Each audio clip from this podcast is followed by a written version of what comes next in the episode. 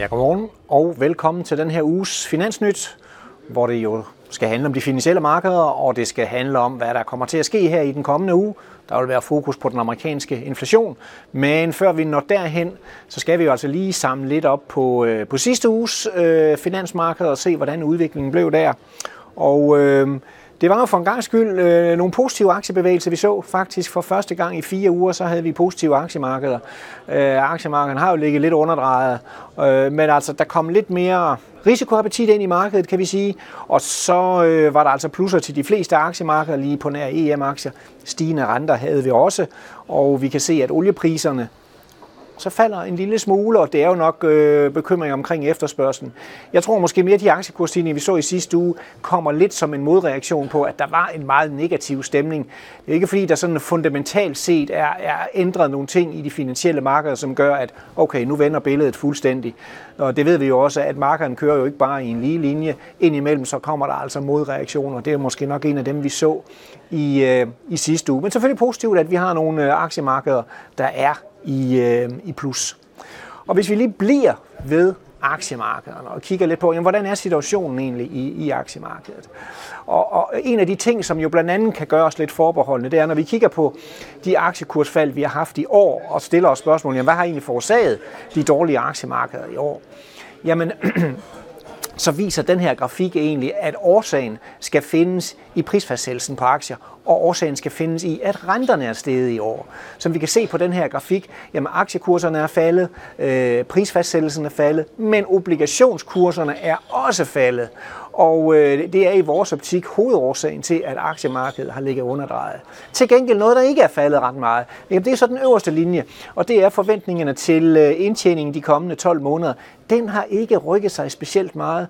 Og med udsigterne til, at vi er altså på vej mod nogle økonomisk noget svagere tider, så må vi altså også forvente, at virksomhedernes indtjening kommer til at blive svagere. Men det er som om, at det ikke rigtig blevet registreret i markedet endnu. Og det er jo blandt andet en af årsagerne til, at vi synes, øh, vi er lidt forbeholdende over for markedet. Det er selvfølgelig dejligt, at det stiger her en enkelt uge, men, men vi måske stadigvæk har til gode at se, når markedet skal forholde sig til, at indtjeningen i virksomhederne bliver, bliver svagere. Det er i hvert fald noget, vi holder, holder rigtig meget øje med. Men lad os vende os mod den her uge, og hvad der kommer til at ske. Og det vigtigste tal, jamen det kommer tirsdag. Det er de amerikanske forbrugerpriser for, øh, for august. Og der er jo overordnet udsigt til, at vi skal lidt ned i, øh, i gear. 8,1 procent, det er jo stadigvæk rigtig, rigtig høj for inflationen, men vi var på 8,5 procent i, i juli måned. Så det er selvfølgelig positive øh, nyheder.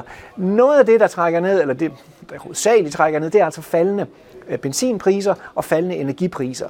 Øh, det giver altså et, et, et pænt tryk nedad på inflationen. Og det er jo selvfølgelig også det, der gør, at når vi kigger på den amerikanske centralbank, hvor vi jo læser, øh, kan man sige, inflationstallene igennem, så er det ikke nok for dem. Det er ikke nok for dem, at de her fald kommer alene på grund af, at energipriserne falder. De vil gerne se, at også andre priser begynder at give sig, sådan at vi får et mere bredt funderet fald. Plus at den amerikanske centralbank jo, jo ikke øh, bare kan være tilfreds med, at inflationen falder fra 8 til 6 procent for eksempel.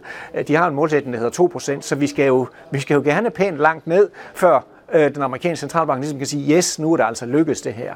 En anden ting er jo, hvad markedet siger. Markedet kan jo måske godt finde på at sige, okay, det begynder da at gå den rigtige vej med inflationen i USA.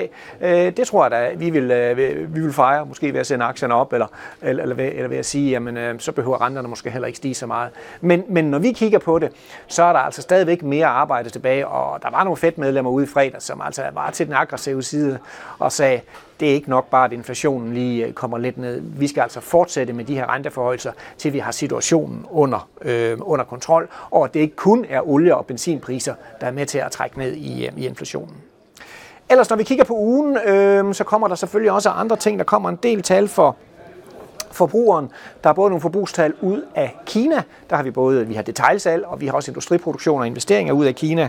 Og øh, industriproduktion øh, vil nok være påvirker selvfølgelig de der covid-19-nedlukninger, der har været. Der har været noget hedebølge, noget strømafbrydelse også, som nok vil trykke øh, industriproduktionen. Øh, detaljsalg kommer måske til at stige lidt, men det er lidt, fordi der er en lav base. Generelt så er forbrugertidligheden også under pres i Kina. De har jo de her nul-tolerance-politik på covid-19, som gør, at de jo altså lukker ned fra tid til anden, og det presser altså stadigvæk økonomien. Vi skal også have detaljsalg fra, øh, fra USA. Den amerikanske forbruger er jo super vigtig i det her billede her. Øh, men der skal man så huske på, at detaljsalg i USA opgøres i løbende priser, så de her faldende benzinpriser, de tæller faktisk øh, positivt og, og viser et, et positivt detaljsalg i virkeligheden.